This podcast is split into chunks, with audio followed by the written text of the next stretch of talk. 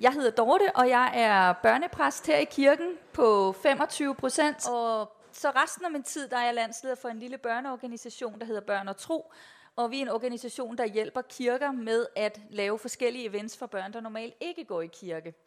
Og derfor får jeg lov til at lave sådan noget her, som kommer op på skærmen der, og sådan noget der, som her, øh, i min hverdag, og det er jo rigtig, rigtig dejligt. Men det er ikke det, som jeg skal tale om i dag, fordi i dag, der kunne jeg godt tænke mig at tage jer med på en lille tidsrejse. Så det håber jeg, I er friske på, bare lige her til indledning.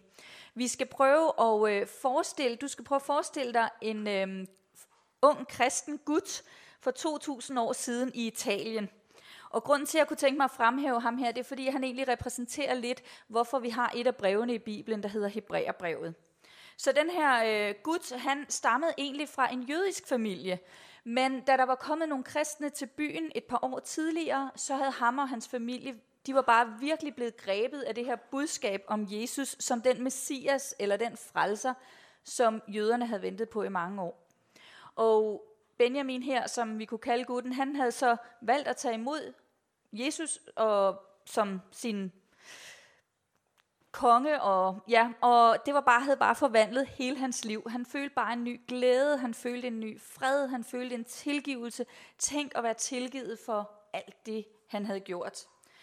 Og de her nye kristne, som mødtes i den her by, for der var faktisk mange jøder, der valgte at tro, at Jesus han kom fra Gud, og han var Guds søn, at han var Messias. De mødtes i deres nye fællesskab, de bad sammen, de lærte mere om Jesus, og de sang sammen, og de de havde det rigtig godt sammen. De havde en leder, som var rigtig god til at lede det her nye fællesskab, og god til at fortælle dem mere om Jesus. Og det gik rigtig godt for dem. Efter et stykke tid, så skulle ham her lederen videre, og det gik stadigvæk godt for den her gruppe nye kristne. Men så begyndte der at ske noget. Det startede egentlig med, at de begyndte at høre om nogle andre kristne i en anden by, som havde oplevet, at nogle af dem simpelthen var blevet overfaldet og var blevet slæbt ind i sådan en arena, øh, hvor de skulle kæmpe mod, jød, øh, mod løverne. Og øh, det var den her arena, som var meget kendt i, at, at, øh, i den daværende verden, som blev brugt til sådan nogle atletikstævner. Og det havde selvfølgelig været meget uhyggeligt at høre om, at nogen var blevet udsat for det her på grund af deres tro, men så slemt var det heldigvis ikke gået for Benjamin og hans venner i den her by. Men også de kunne mærke et stemningsskifte i byen. De kunne mærke, at der var sådan et eller andet, der havde ændret sig. Og rent konkret for Benjamin betød det, at hans chef ikke ville give ham så spændende opgaver længere, fordi som han sagde, jeg ved ikke helt, om jeg kan stole på dig, når du er kristen. Og en af Benjamins venner, han var blevet for nylig blevet angrebet af en flok bøller en sen nattetime og var blevet godt og grundigt gennembanket. Så nu stod de her øh, nye kristne jøder i byen og var begyndt at stille sig selv et spørgsmål. Var det virkelig rigtigt, det her, de havde valgt at tro på? Var Jesus virkelig den, han sagde, han var? Var han virkelig den her messias, den her frelser? Eller var de simpelthen bare hoppet på en løgn, og var det derfor, det hele var så besværligt nu, fordi at de simpelthen havde taget en forkert beslutning? Og Benjamin, han vidste ikke, hvad han skulle mene. Han vidste bare, at den her glæde og den her fred og tilgivelse var blevet erstattet af frygt for fremtiden. Og øh, han, han stillede sig selv det her spørgsmål, er det virkelig det værd? Og det er sådan nogenlunde den her setting, som Hebræerbrevet er skrevet til. Øhm, den er skrevet til øh, en øh, lille lokal kirke, sandsynligvis i Italien, med øh, en flok forhenværende jøder, som er blevet kristne, og som nu begynder at opleve forfølgelser. Og året er cirka år 60 eller 70. Og deres leder han er bortrejst, og nu spørger de sig selv, valgte vi rigtigt? Er Jesus virkelig den, han siger, han er? Er det det værd? Er det alt det her besvær værd? Og jeg er sikker på, at det her det også er et spørgsmål, som vi kan genkende i dag, selvom der er gået så mange år siden. Måske så er du forholdsvis ny kristen, du har ikke kendt Gud så længe, men øh, du kan stadig huske den her første tid som kristen, hvor det bare var som om du svævede på en lyserød sky med glæde og fred og tilgivelse, og øh, at de andre i kirken, de var bare super søde. Og nu er der så gået et stykke tid, og, og pludselig opdager du, at de andre i kirken faktisk er lige så irriterende som alle mulige andre mennesker, og måske især præsterne, who knows. Og øh, du spørger dig selv, er det det værd? Eller måske så har du taget nogle beslutninger om at gå all in på et eller andet. Måske din tro. Måske har du besluttet dig for at engagere dig i kirken på en eller anden måde med en opgave. Eller øh, måske har du valgt at begynde at give et beløb til kirken eller til et andet velgørende formål. Og nu er der gået et stykke tid, og du er sådan blevet mere og mere frustreret og tænker, hvorfor er der ingen, der lægger mærke til det store arbejde, jeg gør? Er der ingen, der ser alt det, jeg offrer? Og du spørger dig selv, er det det værd? Eller måske så er der en eller anden relation i dit liv, som er ret kompliceret, og du spørger dig selv, om det virkelig er værd at investere i den her relation, når du gang på gang føler, at lige meget hvad du gør eller ikke gør, så får du bare sådan en spanden koldt vand lige i hovedet. Og du spørger dig selv, er det det værd? Er det det virkelig værd? Det kan også være, at det er første gang i mange år, at du sidder i en kirke, og du har måske slet ikke noget forhold til Gud og Jesus, og du har sådan kigget dig lidt omkring og tænkt sådan, okay, de er virkelig engageret i det her kirkehalløj. Er det virkelig så meget værd? Eller måske står du i en helt anden situation. Øh, der, jeg tror, der er mange forskellige øh, situationer, vi kan stå i, men jeg tror, at det her spørgsmål, er det det værd, det er et spørgsmål, som vi ofte stiller os selv. Og det var også det spørgsmål, som den her kirke i Italien for 2000 år siden, de stillede sig selv. Men en dag, der kom der et brev. Det kom fra selveste deres leder, ham der havde hjulpet dem i den første tid som kristne. Han havde hørt om deres problemer, og han havde et svar. Og jeg tror, at det må have været en kæmpe opmundring for de her kristne at få sådan en hjælp fra deres leder. Og øh, han begynder simpelthen forfatteren her til Hebræerbrevet med at beskrive, hvordan Jesus er mere værd end noget andet, hvordan han er det største. Og de ting, han fokuserer på, det var de ting, der virkelig betød noget for jøderne. Og øh, jeg har en lille oversigt over Hebræerbrevet, der kan I se nogle af de ting, der betød noget for jøderne. Og de her ting, de repræsenterede sådan tryghed, deres lov, deres frihed, deres land, deres forhold til Gud, og det at blive tilgivet for sine sønder. Og måske ville listen have set lidt anderledes ud, hvis nu at Hebræerbrevet var blevet skrevet til os i dag. Men hovedpointen er, at forfatteren ønsker at sige, at Jesus han er mere. Han er den største. Og jeg tror, at det må have været virkelig en stor opmundring for de her pressede kristne at få de her svar. Og det har også været en opmundring for generationer af kristne lige siden at læse Hebræerbrevet. Og desværre så kan vi ikke kigge hele Hebræerbrevet igennem i dag. Vi skal fokusere på kapitel 12, fordi det er et kapitel, som er kommet til at betyde rigtig meget for mig. I en situation, hvor jeg stillede mig selv spørgsmålet, er det det værd? Så lad mig forklare jer lidt om den situation. I starten af året, der spurgte præsterne jo mig, om jeg ville være børnepræst her i kirken, og lige fra det øjeblik, jeg begyndte at overveje det, så begyndte sådan problemerne bare at regne ned over mig. Og jeg blev sat i alle mulige mulige og umulige situationer. Og jeg kan huske, den dag jeg skulle indsætte som præst, der spurgte Flemming mig, Nå, har du fortrudt? Og så kunne jeg kun svare masser af gange. Øh, men jeg havde sådan en eller anden dyb overbevisning om, at jeg havde taget det rigtige valg, men følelserne fulgte absolut ikke med. Og øhm, jeg synes, at det var virkelig hårdt at løbe distancen. Øh, jeg, det kan selvfølgelig ikke sammenlignes med de her prøvelser, som de første kristne de oplevede for 2000 år siden, og heller ikke med de store øh, forfølgelser, som kristne i dag i andre dele af verden de oplever på grund af deres tro. Men det her, det var altså mine prøvelser. Og bare for kort at beskrive en af de situationer, så, øh, som jeg stod i, så opstod der et sted øh, nogle løgne om mig, og jeg blev anklaget for nogle ting, hvor der var blevet pyntet gevaldigt på sandheden. Og det var virkelig ubehageligt at opleve, at nogen sådan løg om mig. Det var ikke nogen her fra kirken, bare rolig. øhm, og øh, jeg prøvede at forsvare mig selv og præsentere sandheden, men lige meget hvad jeg gjorde, så var det bare som om, at det blev værre og værre. Jeg kunne simpelthen ikke forsvare mig selv. Og jeg kan huske, at jeg på et tidspunkt sagde til Martin her, at øh, jeg følte mig lidt som i sådan en boksekamp, at jeg bare sådan hele tiden måtte være altså på stikkerne, og lige meget hvad jeg gjorde, så fik jeg bare sådan, så blev der banket tilbage. Og så sagde Martin til mig, jamen hvad sker der, hvis du tager hænderne ned og lader være med at forsvare dig selv?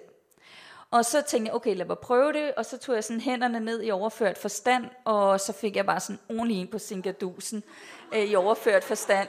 Så fuglene, de bare sang om hovedet på mig, så tak til Martin. ja. ja. Men øh, derefter så stoppede problemerne faktisk, og de her løgne, de øh, stoppede, så det var alligevel trods alt et godt råd. Øhm, ja. øhm, Ja, og altså jeg siger ikke, at man altid bare sådan skal dukke nakken og finde sig i alting, og det siger Bibelen bestemt heller ikke, men nogle gange så kan det være det rigtige at gøre, og det var det i hvert fald her. Men den her lille situation, det var kun sådan en af de af mange prøvelser, som ramte mig der i foråret. Og spørgsmålet er det det værd? Det lå tit i mine tanker, og det lå tit på mine læber. Øhm, og øh, Gud han sagde faktisk noget til mig, når jeg sådan bad over det, så følte jeg, at Gud han sådan opmuntrede mig og sagde, at han ville bruge det her til at lade mig vokse. Og det var jo selvfølgelig meget opmuntrende at høre. Men til slut så, altså, så var, var jeg bare sådan helt i knæ. Og øh, ja, jeg følte bare, at nu har jeg bare virkelig brug for sådan at stoppe op og søge Gud på en særlig måde, ellers så kan jeg simpelthen ikke løbe den her distance. Men lige præcis på det tidspunkt, der var jeg bare i den situation, at jeg var på vej til Tyskland. Det er nemlig sådan, at jeg er i gang med en master i teologi i Tyskland, og jeg skulle sådan ned og have sådan en turbokursus, hvor jeg vidste, at der ville være minimum 10 timers dybt studie hver dag i Hebræerbrevet. Så der var ikke sådan lige udsigt til, at jeg bare sådan kunne sidde og summe og mm, bede til Gud, og bare sådan finde ud af, hvad det hele handlede om. Så jeg bestemte mig så for, at jeg overvejede, skal jeg aflyse, eller hvad skal jeg gøre? Men så bestemte jeg mig for, nej, jeg tager afsted, og så i stedet for at fokusere på, hvad skal jeg lære, og hvem skal jeg møde, så vil jeg i stedet for fokusere på, hvad har du Gud at sige til mig gennem Hebræerbrevet? Og, øh, og det var, det var dejligt at komme afsted. Vi begyndte at gå igennem Hebræerbrevet, startede vi kapitel 1, og vi sådan fra kapitel til kapitel, så så vi, hvordan, øh, hvor stor Jesus er, og hvor, fantastisk han er. Og det var virkelig interessant, og det var smukt, men det var ikke sådan, det greb mig ikke om hjertet, og det var ikke sådan det svar, jeg søgte. Og dag efter dag, så udøste jeg mit hjerte til Gud, og fortalte ham, hvordan jeg havde det, og fortalte ham om min situation. Og øh, så på et tidspunkt, så nåede vi så til Hebræerbrevet kapitel 11, og det har altid sådan været et af mine yndlingskapitler i Bibelen. Dem, som har kommet i kirke i mange år, de øh, kender måske også til Hebræerbrevet kapitel 11. Der er sådan en meget kendt vers, vers 1 i Hebræerbrevet 11, øh, der lyder sådan her. Tro er fast tillid til det, man håber, en overbevisning om ting, man ikke ser. Og herefter så kommer der sådan en lang beskrivelse af en masse troshelte fra det gamle testamente. Abraham, Isak, Jakob, Josef, Moses, David osv. Og øh, de her folk er nogen, som Hebræerbrevet så siger, at vi sådan kan se op til, og det er faktisk sådan lidt interessant, fordi at flere af dem begik altså virkelig nogle store brøler. Altså for eksempel Moses og David begik begge to mor. Øh, alligevel bliver de fremhævet som nogle troshelte, vi skal se op til. Og vi prøvede sådan at analysere, hvad er det egentlig, de bliver fremhævet for. Og det var faktisk ret interessant, for det var faktisk det samme, de alle sammen blev fremhævet for. Det var, at de forventede, at, der en, at Gud ville gribe ind og gøre noget. De forventede, at Gud en dag ville sende noget, der var større, noget, som ville møde os og hjælpe os på en helt ny måde. De var ikke helt sikre på, hvad det var, men de havde en eller anden tro på, at Gud har styr på det. Gud har en plan. Og vi ved, hvad det var, Jesus ville sende. Han ville sende, øh, hvad Gud ville sende. Han ville sende Jesus til jorden, for at vi kunne lære Gud at kende på en helt ny måde, for at vi kunne få lov til at opleve tilgivelse på en helt ny måde. Og jeg synes, det var spændende at læse alt det her, men det besvarede sådan set ikke mine frustrationer. Hvordan løber jeg den her distance, jeg står overfor, og hvordan, hvordan takler jeg de her boksekampe, der er i mit liv? Og så kom vi så til Hebræerbrevet kapitel 12, og jeg sad på mit lille værelse og læste i teologibøgerne, og så blev jeg bare sådan virkelig slået, øh, fordi at øh, de her, det her kapitel handlede lige præcis om, hvordan løber du distancen, hvad gør du midt i boksekampen? Og altså ikke i overført betydning, altså sådan helt konkret, så de græske ord, der er brugt i Hebræerbrevet kapitel 12, handler lige, er taget fra atletikkens verden og handler lige præcis om løb og boksning. Så jeg var bare sådan helt, wow, jeg tror vist lige, jeg skal dykke ned i det her og se lidt nærmere an på de her vers. Så jeg kunne tænke mig at dele nogle af de ting, som jeg sådan opdagede i Hebræerbrevet kapitel 12 med jer. Og derfor skal vi nu læse vers 1-13 sammen. Der står sådan her.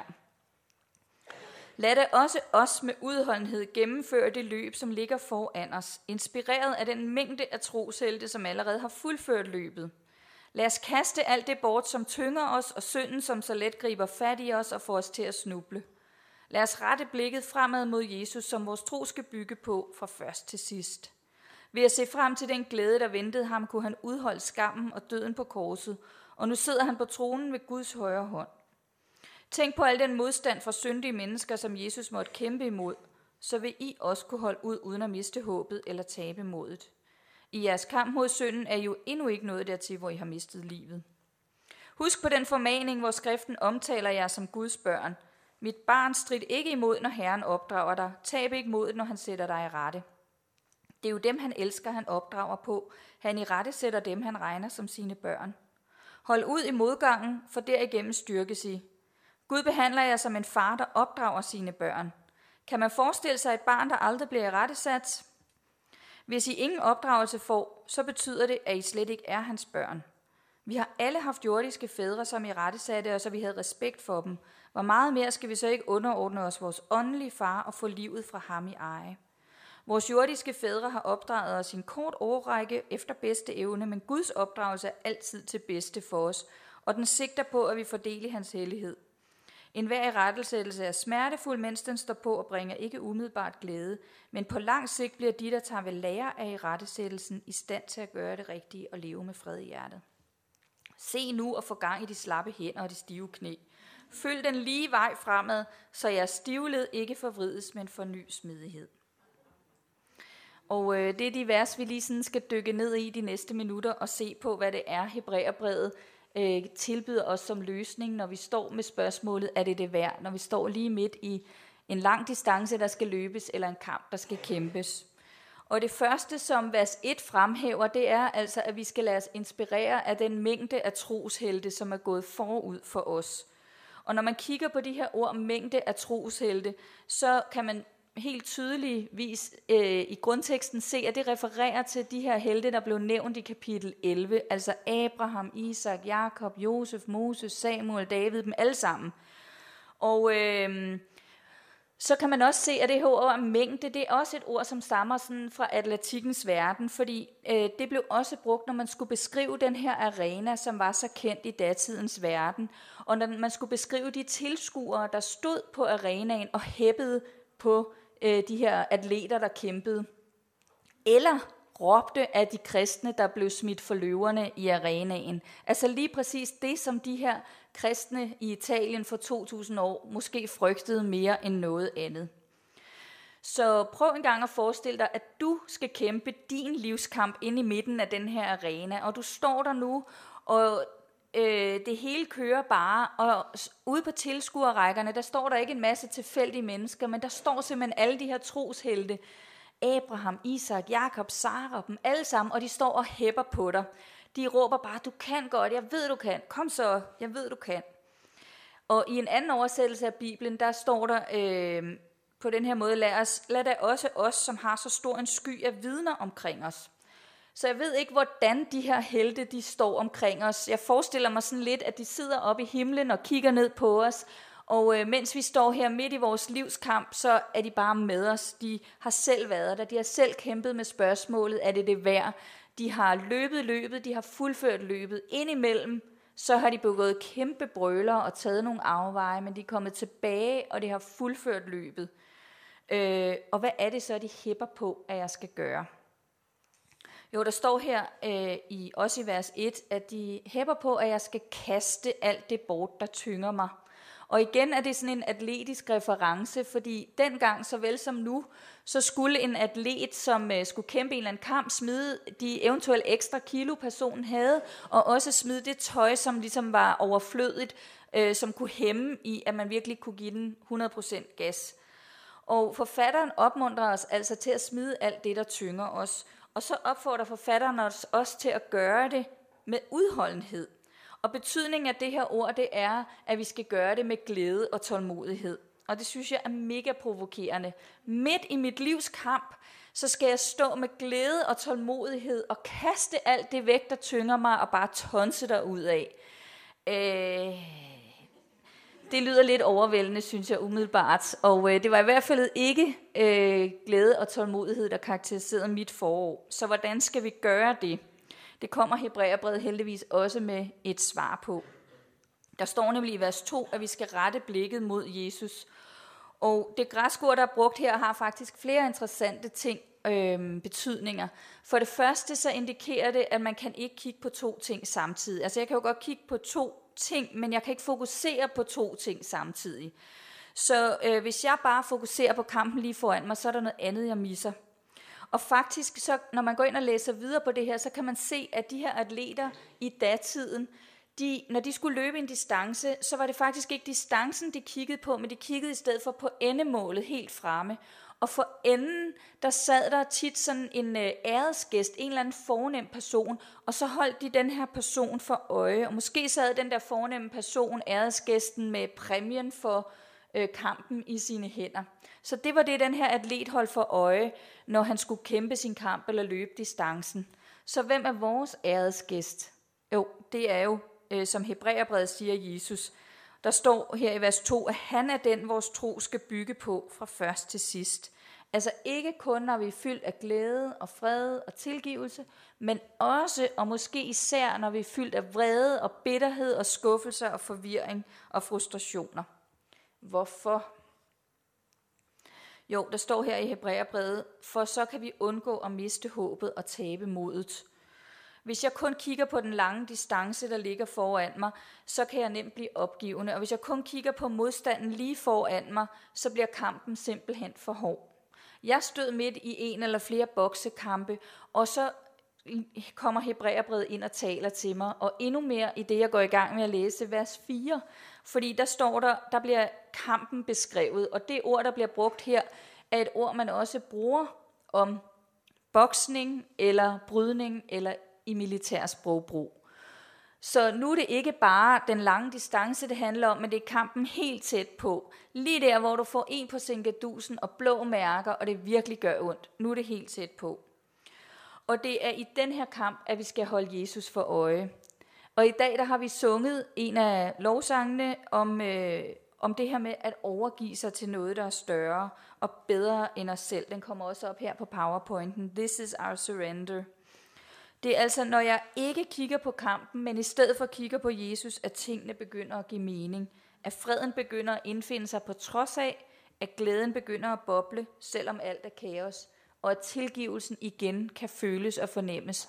Den har altid været der. Guds tilgivelse er altid til rådighed for os. Men det er også dejligt, når vi kan mærke den. Og øh, hvis du ikke normalt går i kirke, så kan al den her snak om Jesus måske være lidt overvældende. Og her i kirken er det ikke sådan, at vi har lyst til overhovedet at presse vores meninger ned over nogen. Men i stedet for, så vil jeg gerne udfordre dig til at tænke lidt over, om der kunne være noget i det her Udfordre dig til at fortælle Jesus, øh, at du, hvad du står lige midt i lige nu, og måske give ham en chance for at gribe ind i dit liv, og så se, hvad der sker. Og jeg siger nemlig ikke, at, øh, at det her det bare skal være sådan en eller anden lalleglad tro, hvor vi lader som om, at alt er godt. Fordi nogle gange, så, så er alt bare ikke godt. Men det, som jeg siger, det er, at, at vi, øh, vi kan kigge på noget, der er større end det, vi står i lige nu. Og det er nemlig, hvis vi kun kigger på det her lige foran os, så kan tingene blive meget sådan usunde og ude af balance. Og det oplever jeg tit i mit liv, hvis jeg har, står i et eller andet svært, eller hvis jeg står i en eller anden fristelse, at så kan det hele blive lidt ubalanceret. Og her i kirken, der har vi præster gået sådan og snakket lidt om, hvad der sådan skulle være vores fokusområder det næste stykke tid. Og øh, en af de ting, vi har talt om, som vi godt kunne tænke os at fokusere lidt på, det er at have en sund kirke. Og med det, der mener vi ikke sådan en, øh, så mener vi ikke sådan æbler og bananer og frugt og grønt, men så mener vi det her med, at alting er i balance. At vi både har tid til at række ud til menneskerne omkring os, som de to første værdier her, som I kan se, de handler om at, at nå videre ud end der, hvor vi bare er lige nu – men også at vi tør at trække os tilbage og trække vejret dybt og få vores perspektiv tilbage, når tingene sådan lige øh, skrider lidt. Og det gør vi altså bedst med vores øjne festnet på Jesus. Han er klippefast. Han er vores sande nordstjerne, der aldrig flytter sig. Ham kan man rette kursen ind efter. Også når man står midt i spørgsmålet, er det det værd? Fordi der sker faktisk noget magisk, når vi gør det. Noget, vi ikke sådan helt kan forklare rationelt. Alt kommer i perspektiv. Måske ikke lige sådan bum med et, men stille og roligt, så kan tingene sådan falde på plads, når vi ser på Jesus. Så hvis du oplever uretfærdighed, så kan du se på Jesus og opleve, at han altid er retfærdig. Hvis du oplever løgn, så se på Jesus og oplev, at han kender sandheden om dig. Og hvis du oplever svigt, så se på Jesus og mærk, at han aldrig svigter. Han er der altid. Hvis du oplever at blive overset, så se på Jesus. Han ser altid på dig. Og hvis dine drømme er blevet knust, så se på Jesus og vid, at han tænker store drømme. Han har store drømme for dig. Og bed ham om at hjælpe dig med at finde ud af, hvilke drømme du skal holde fast i, og hvilke du skal slippe. Og øh, måske så kan det blive sådan lidt øh, ukonkret, jamen, hvordan ser vi på Jesus? Og vi kan gøre det konkret på forskellige måder. For mig så betyder det, at jeg beder hver dag til Jesus, og så gør jeg også det, at et par gange om ugen, så går jeg mig en tur i fældeparken, når der ikke er så mange andre mennesker, og lige sådan samler lidt ro og, og finder perspektivet igen. Og så er der noget andet, som jeg også gør, og jeg vil ønske, at jeg altid gjorde det, men jeg gør det især, når jeg sådan er helt nede på bunden. Så har jeg fået sådan en vane med, at jeg skal takke Gud for 10 ting, og jeg skal prise ham for 10 ting. Og med det der mener jeg, at jeg prøver at finde 10 ting, som jeg kan takke Gud for, selvom alting lige nu er kaos. Og nogle gange så starter jeg sådan helt surt med at sige, jeg takker dig for tandpasta, og jeg takker dig, fordi solen skinner, og jeg takker dig, fordi at jeg er på et land, hvor der ikke er krig, og så stille og roligt, så kommer der flere og flere ting på. Jeg takker dig for min familie, jeg takker dig for mine venner. Der er altid 10 ting at takke for. Og så priser jeg derefter Gud for 10 ting, for hvor stor hans karakter er, hvor trofast han er, hvor god han er, hvor kærlig han er. Der er altid 10 ting at prise Gud for, lige meget hvor dybt nede man er. Og når jeg ser på Jesus og investerer min tid i at fokusere på ham, så genfinder jeg balancen, og så får jeg overskud til at række ud til mine medmennesker. Og jeg siger ikke, at det altid er nemt, og jeg siger bestemt heller ikke, at vi altid bare skal lade dysfunktionelle mennesker vade ind over vores grænser, men jeg siger, at øh, vi kan forsøge at se ud over de umiddelbare omstændigheder i vores liv. Midt i alle problemerne, så kan vi se ud over dem, og så er det, min tro den bliver sund, og min tro den bliver afbalanceret. Men hvorfor sker de her svære ting så? Jamen det er der mange forklaringer på her i livet, og forfatteren til Hebræerbrevet, han leverer også sin. Så han forlader nu det atletiske sprogbrug, og så finder han en reference frem for det gamle testamente om Gud som en kærlig far, der har et formål med prøvelser. Han siger i vers 5 og 6, husk på den formaning, hvor skriften omtaler jer som Guds børn. Og formaning, det kunne også oversættes som instruktion, og der er sådan en vægtlægning på, at det er, hvor man afprøver teori i praksis. Så Gud tillader altså på en eller anden måde, at vi bliver sat i nogle udfordrende situationer, for at vores tro kan blive afprøvet i praksis, og han, for at han kan hjælpe os med at vokse. Og så, så heldigvis så giver han sådan en opmundring i de næste vers, og fortæller os, hvad resultatet vil blive af alt det her. Han siger, at i vers 7, at vi vil blive styrket, at øh, i vers 9, at vi vil få livet fra ham i eje, at Guds opdragelse altid er til bedste for os, og den vil give os del i hans hellighed. Og så går han endda så vidt i vers 11 og sige, En hver i rettelsættelse er smertefuld, mens den står på og bringer ikke umiddelbart glæde, men på lang sigt bliver de, der tager ved lære af i rettesættelsen, i stand til at gøre det rigtigt og leve med fred i hjertet. Det er næsten som om, at Gud han siger, at de her prøvelser, det er en kærkommen gave fra en kærlig far. I, tak far, hvor var det dejligt, det var vel nok sødt af dig. Har du mere til mig? Øh, ja, og øh, jeg, jeg siger ikke med det her, at alt hvad der sker i vores liv, det øh, er noget Gud oprindeligt ønsket for os. Der sker også ting, som er frygtelig svære, og hvor der kunne øh, hvor man sagtens kunne se, at der kunne have sket noget meget bedre for os. Men det, som jeg siger, det er, at Gud er så stor, at han kan vende de dårlige ting til noget godt, og han kan bruge de dårlige ting til at få os til at vokse. Og inden gudstjenesten, der var der en, der fortalte mig, at hun følte, at der måske var en her i dag, som en eller flere her i dag, som midt i alle de her kamp, livets kampe tænkte, jamen, jeg, jeg, der, der er ikke nogen mening med, at jeg er her. Det var bare en tilfældighed, jeg kom her.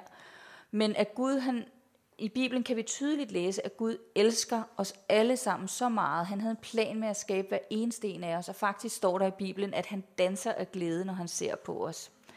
Så, øh, så det er en lille opmundring, hvis, hvis du har det sådan. Men øh, nu slutter, nu skal Hebræerbrevet til os, øh, den her sektion i hvert fald til at sluttes af, og de sidste to vers, der opfordrer øh, forfatteren os til at gå aktivt ind i kampen mod kampen. Han siger altså, at vi skal få gang i de slappe hænder og de stive knæ. Følg den lige vej fremad, så jeres stivled ikke forvrides, men forny smidighed. Og vi er tilbage igen i det her atletiske sprogbrug, og vi kender nok alle sammen det her med, at hvis vi ikke lige får trænet, så bliver vi sådan nogle slapsvanse. Og det, sådan er det også med vores åndelige muskler.